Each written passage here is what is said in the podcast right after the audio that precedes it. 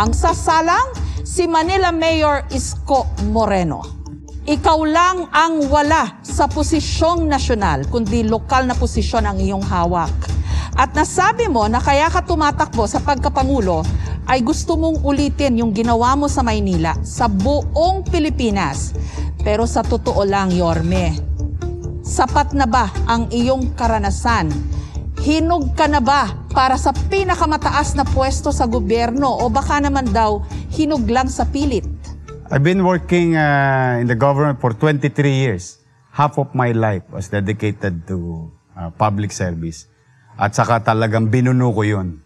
Uh, in fact, uh, ma'am, uh, nung araw nga hindi ako nakapag-aral, uh, totoo naman, dala ng kahirapan. Pero pinunan ko pa rin yung kakulangan. And I've been, uh, I've worked with the national government as uh, being undersecretary of uh, DSWD. I've seen the country and I saw it and I've been continue. Ikot pa rin ako ng ikot sa buong Pilipinas eh, to know the real situation of our people. And what happened in Manila is scalable. So may prototype na with regard to housing, education, and healthcare and jobs that we did in Manila. Pero hindi pa nga ho umpisa ng official campaign period eh panay na ang inyong ikot sa iba't Yes. ibang panig ng ating bansa. Ang tanong sa inyo, paano naman ang mga tiga Maynila lalo't meron pa ho tayong pandemya? Hindi niyo ho ba sila napapabayaan? Tama po kayo. Kaya nga na dumating ng Omicron, ah, hinayaan ko yung politika. Pinamigay ko na lang sa kanila. Nag-focus kami on how to save lives as many as possible as soon as possible. Kaya kung bakit, ah, kung makikita ninyo, ang Maynila ang takbuhan ng mga gamot, bakuna, at saka mga testing ah, kits or ah, swab testing. Because ah, we've been preparing for this. Gusto namin laging ahead of whatever ah, yung mga hindi nating inaasahan na, na paglago ng ah, COVID-19. Which so far, sa awa ng Diyos, nagagamit kami ngayon ah, ng ating mga kababayan sa Metro Manila, sa ibang bahagi ng probinsya sa, Central Luzon and Southern Luzon. Dating basurero, laki sa tondo, naging yorme at ngayon gustong maging presidente. Yan po ang inyong narrative o kwento sa buhay na lagi niyong binabanggit sa inyong pag-iikot. Pero sinasabi niyo rin po na tapos na ang panahon ng mga elitista, basurero naman ngayon, na para bang may tunog naguudyok ng class war. O yung bang parang pilit yung pinag-aaway yung mga mayaman at mga mahihirap. Ah, hindi naman. Ang Kung sina- hindi ba dapat, sorry po, Ah, matapos ko lang, hindi daw ho ba dapat ang ikinakampanya ninyo ay pagkakaisa o unity sa ating lipunan? Katulad na nabanggit ko sa tanong mo kanina, ah, kasi baka nakakalimutan natin na for the past ah, 40 years, ang magkaaway lang dalawang pamilya sa politika. Yung mga partido lang nila. And where are we now as a country? Where are we, nasaan na tayo bilang mga tao? Ganun pa rin. Same kwento. Korupsyon, hirap, mga pagsubok sa buhay. So kaya sabi niya, maiba naman. O, ngayon ako, basta ako, nauunawaan ko yung katayuan ng isang tao at higit na nakararami sa atin. Kaya kung bakit ah, nakikita nyo sa Maynila, puro sa tao yung mga ginawa namin. Pabahay, edukasyon, kalusugan, trabaho, basic governance. Baka minsan kasi sa sobrang laki ng mga pinangarap ng iba, nakalimutan na nila yung basic o yung tao. Yung ganyan pong rhetoric o yung inyong binabanggit na ganyan, itinatawag pong populist na nahahanay kina Trump sa Amerika, kay Bolsonaro sa Brazil, at kahit kay Pangulong Duterte. And it's not very highly regarded. Medyo uh, Well, ah, tinutuligsa po yung ganyang populist rhetoric. Ano pong reaction nyo dyan? Well, I respect everybody's opinion. They are entitled to that. But what matter most to me is the result. No? Ako, basta tayo, ang, uh, at the end of the day, uh, there is a goal and there must be a result. And results matter. Yun ang importante. Kapakinabangan ba ng tao? Napapakinabangan ba ng tao? Nararamdaman ba ng tao? Yung mga pagbabago o mga programa, tumatama ba sa kapakinabangan ng tao? Yun ang mahalaga sa akin. More than naming things about what a person is doing. It's about the result. Results matter. Nung election 2010, kinampihan nyo si Mayor Lim at nanalo kayong vice mayor niya. Nung 2013, iniwan nyo po si Mayor Lim. Ang kinampihan nyo naman si ah, Mayor Erap Estrada at nanalo rin po kayong vice mayor niya. Pero nung 2019, iniwan nyo si Erap at kinalaban nyo siya at kayo ang naging mayor. So kung ang pagbabasihan daw po ay ito, itong track record nyong ito, nasan daw po ang inyong loyalty? Sa taong bayan, Kapag wala silang ginagawang katinuan, katulad itong mga nakikita kong kandidato, at sila-sila na naman, sila-sila na naman, sila-sila na naman, pamilya na naman nila, asawa na naman nila, anak na naman nila, dahil sa tatay ko, dahil sa asawa ko, eh paulit-ulit na lang. Then, eh, sabi nga ni Edmund Burke, eh, uh, for evil to succeed is for good men to do nothing. Basta ako, ang loyalty ko sa tao. Ang kapakinabangan ng tao mahalaga sa akin. Hindi kapakinabangan ng politiko. Kung naging mabuti ka nga at dinupad mo yung sinabi mo, sasamahan kita. Pero kung hindi ka totoo sa sarili mo at hindi ka totoo sa tao, hindi ako para maging tapat sa'yo dahil ang katapatan ko sa taong bayan. Palipat-lipat ka rin ng partido at ng kinampihan. In fact, dati ho kayong miyembro ng Liberal Party, naging PDP Laban, Nationalista, una PMP, National Unity Party, hanggang, naging miyembro ng Aksyon Demokratiko. Paano mo sasagutin yung mga paratang na isa ka ring traditional politician? No, eh, we are, uh, I'm the president of a local party. Yung local party namin, nagdidesisyon kung sino sasamahan naming kapartner sa national party. That's what transpired. That's what happened in the past. So anyway, at the end of the day, basta kung sino mabuting kandidato, kahit ano pang partido niya, at siya'y mabuting tao, sasamahan namin siya. Basta ikabubuti ng tao. Kumbaga sa relationship status po sa Facebook, Yorme, you were in a relationship with the Duterte administration dati. In fact, dalawang beses ho kayong na-appoint Yes. sa, ng administrasyon. Una bilang chairman ng North Luzon Railways Corporation at bilang undersecretary rin ng DSWD. At nasabi nyo rin daw po na si Pangulong Duterte ang inyong inspirasyon sa pagiging leader. Pero mukhang yung inyong relationship status ay naging it's complicated yata dahil nagpatutsadahan na kayo ni Pangulong Duterte, nagbangayan in public. Bagay na parang nabago ulit nitong huli nung sinabi nyo na susuportahan nyo ang kanyang pagkakandidato sa pagkasenador. That was before he withdrew his candidacy. So, ang tanong po sa inyo, ano ba talaga Yorme? Like mo ba o not like si Pangulong Duterte at ang kanyang pamumuno? Maraming bagay na ginawa si Pangulong Duterte na pwedeng kopyahin at ipagpatuloy. At yung mga ginawa naman ng ilang kaba- mga kabinete niya na hindi naman maganda, dapat lang punahin. O pagkapalpak, palpak. Pagkatama, suportahan. Hindi pwedeng lahat kontra lang ng kontra. Kasi pagka kontra ka na lang ng kontra, eh, ikaw na lang yung ah, magaling. So pagka marunong, magaling, mabuti, episyente, kinakampihan. Pagka mali, eh, pananahimik mo ay pagpayag mo. So pag may konting mali, dapat panawagan. Itama at in, in our own little way, oh, ginagawa naman namin kung ano yung makabubuti sa tao. Katulad yan, halimbawa, yung face shield, for example.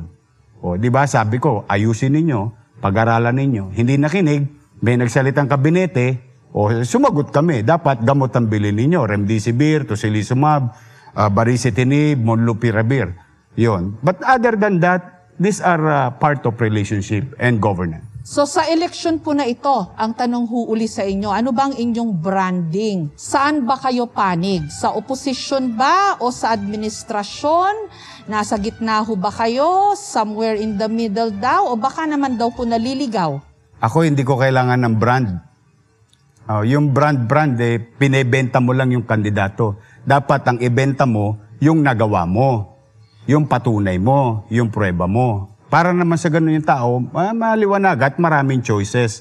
At ang magiging choices niya, yung prueba, kung ano ang nagawa.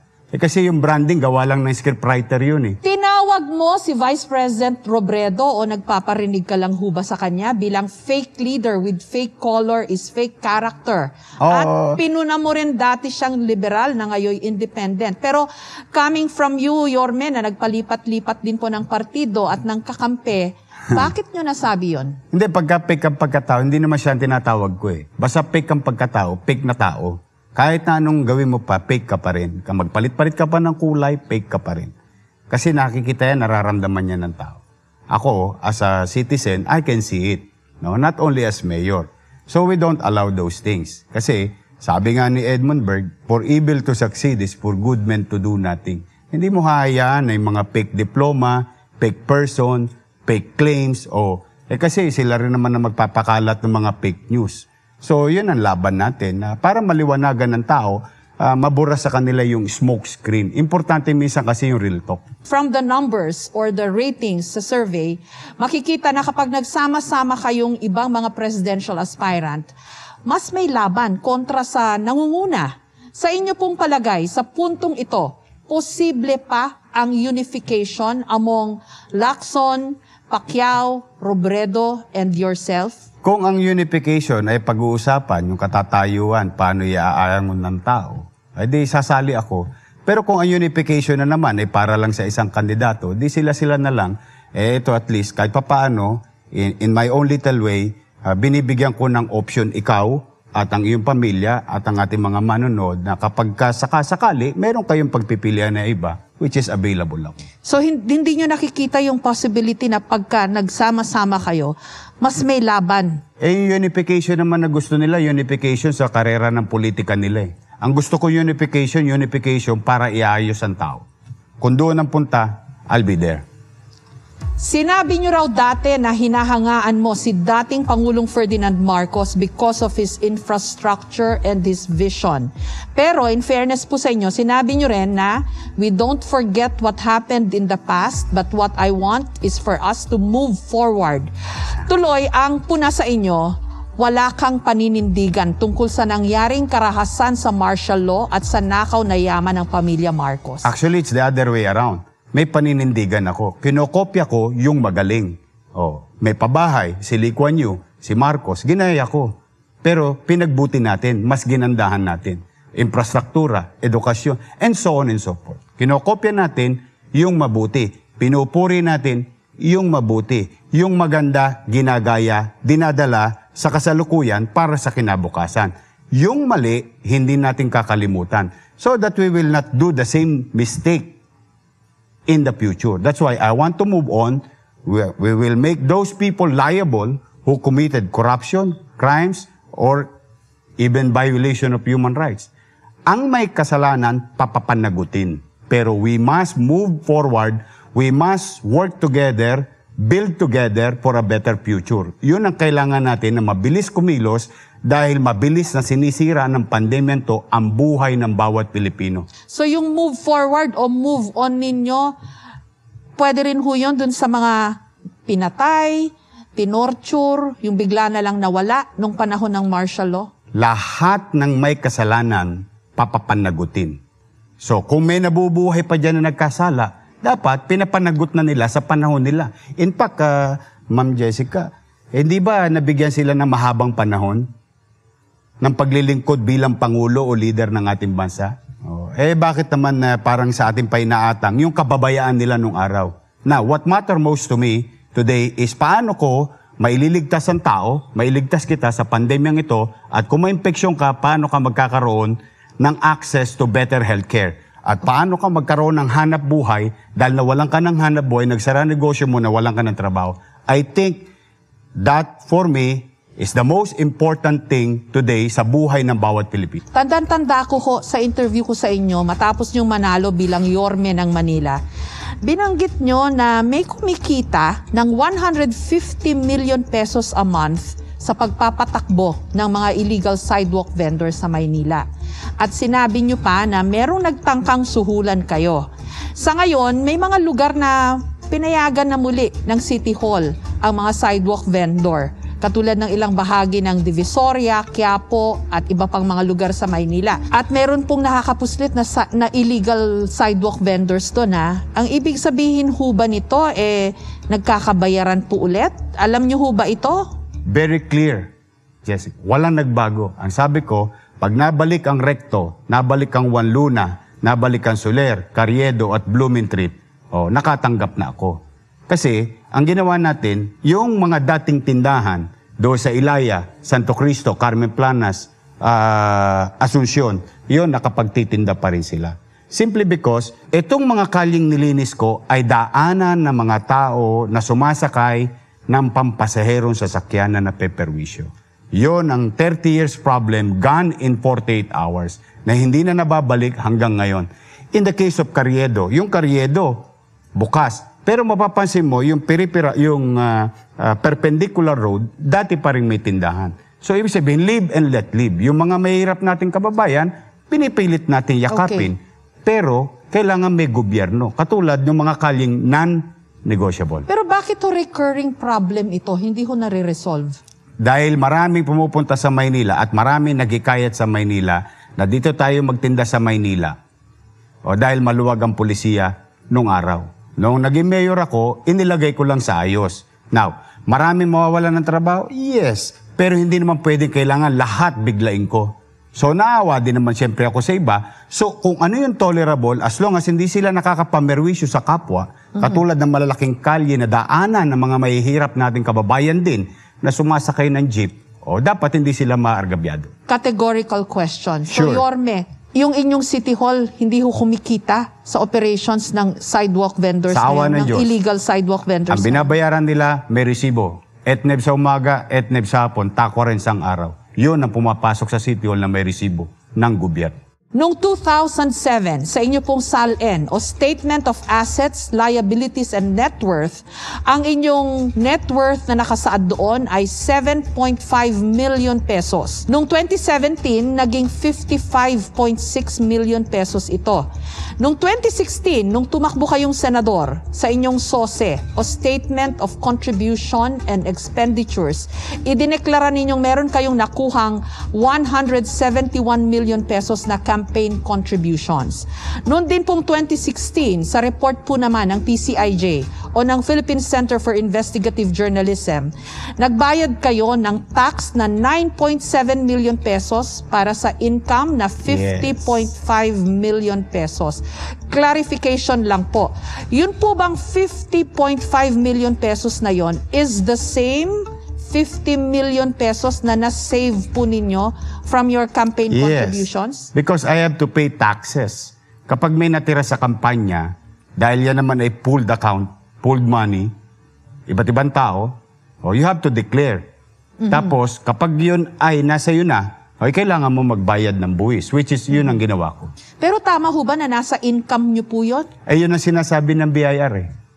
Kailangan mo kasi hawak-hawak mo yung pera, eh limited ang ah, gastusin mo sa kampanya, sumobra ang donation mo, so tangan-tanga mo yung pera, o kailangan ka magbayad ng buwis at ah, yun ay lumalabas na income mo. Nasa na po yung pera? Ah, sa akin, Income, part of your income. Wala Yes. violations doon? as long as nagbabayad ka ng buwis.